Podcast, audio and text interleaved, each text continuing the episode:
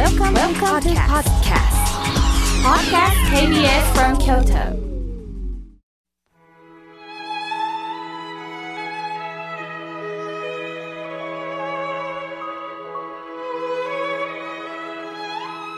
改めまして河村明慶ですこの時間は私から法話をお届けします今日のテーマは過去の嫌な出来事後悔で悩んでいる方へ私たちは日々生きる中で誰かのお役に立てることもありますが逆に迷惑をかけて誰かを傷つけてしまうこともあります。もちろん私もそうなんですよ。中には過去、過ちを犯して苦しんでる方からのメールも、お手紙もたくさんいただきます。その時私は、アングリマーラーの話をさせていただいております。昔、インドの国に、アヒンサーという青年がいました。彼は仏教徒として学問をするとてもとても優秀な青年だったんです。師匠からも特別に目をかけていただきました。ある日のことです。その日は師匠が王様に呼ばれ、城に向かうことになり、アヒンサーは留守を任されたのです。すると前からアヒンサーに好感を持っていた師匠の妻が彼を誘惑しようとしたのです。アヒンサーはとんでもないことです。師匠がお怒りになります。と断りました。腹が立った師匠の妻は自分の思う通りにならないことの悔しさからか、彼女は自分の洋服をバリッバリッと破り、あたかもアヒンサーに襲われたかのように装ったのです。そして城から帰ってきた師匠に、あなた、アヒンサーに乱暴された、と嘘をつくのです。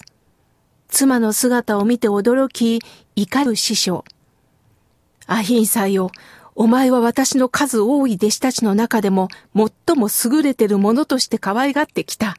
それを妻に乱暴するとは私への裏切りだ。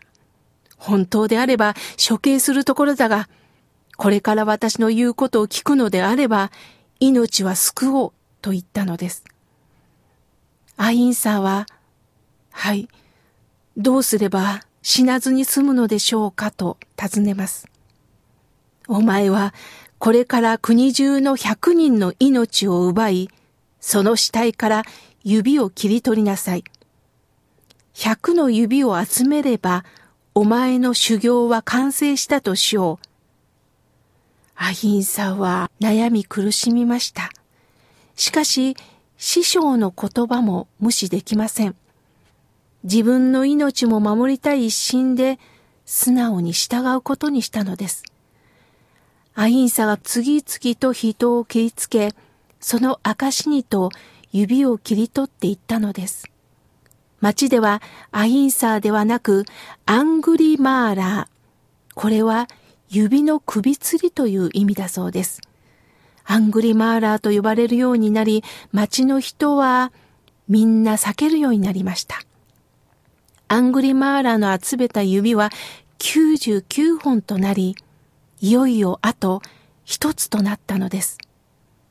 そんなある日、町の外れの森へと一人で歩いてくるお坊さんの姿をアングリマーラーは見ました。今では俺を恐れて誰も通らないこの道を一人で歩いてくるなんて、なんと勇気のあるやつだ。それとも、俺のことを知らないのかな。そう思いながら、お坊さんのそばへと近づいていくと、なんと、シャクソンの姿だったのです。アングリマーラーは後ろから呼びかけました。おい、坊さん、止まりな。お前でちょうどこの指が100になるんだ。俺に会ったのが運の月だと思え。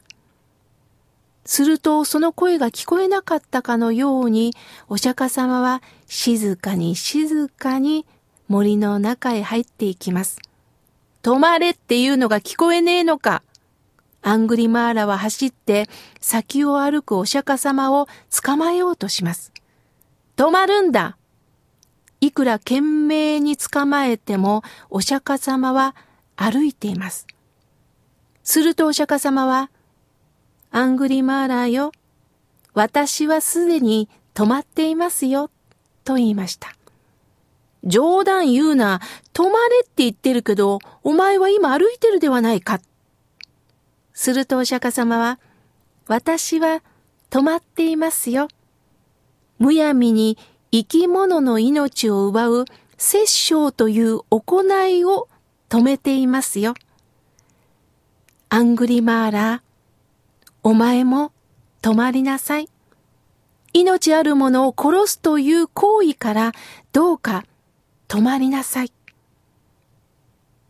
お釈迦様のその声はアングリーマーラーの心の底に響き、そしてその時ようやく目が覚めたのです。彼の気持ちが正気に戻ったのです。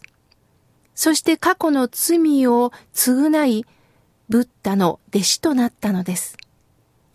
指切り魔アングリマーラーがお釈迦様のもとにいるという噂はすぐに町中に広がり、お城の王の耳にも入りました。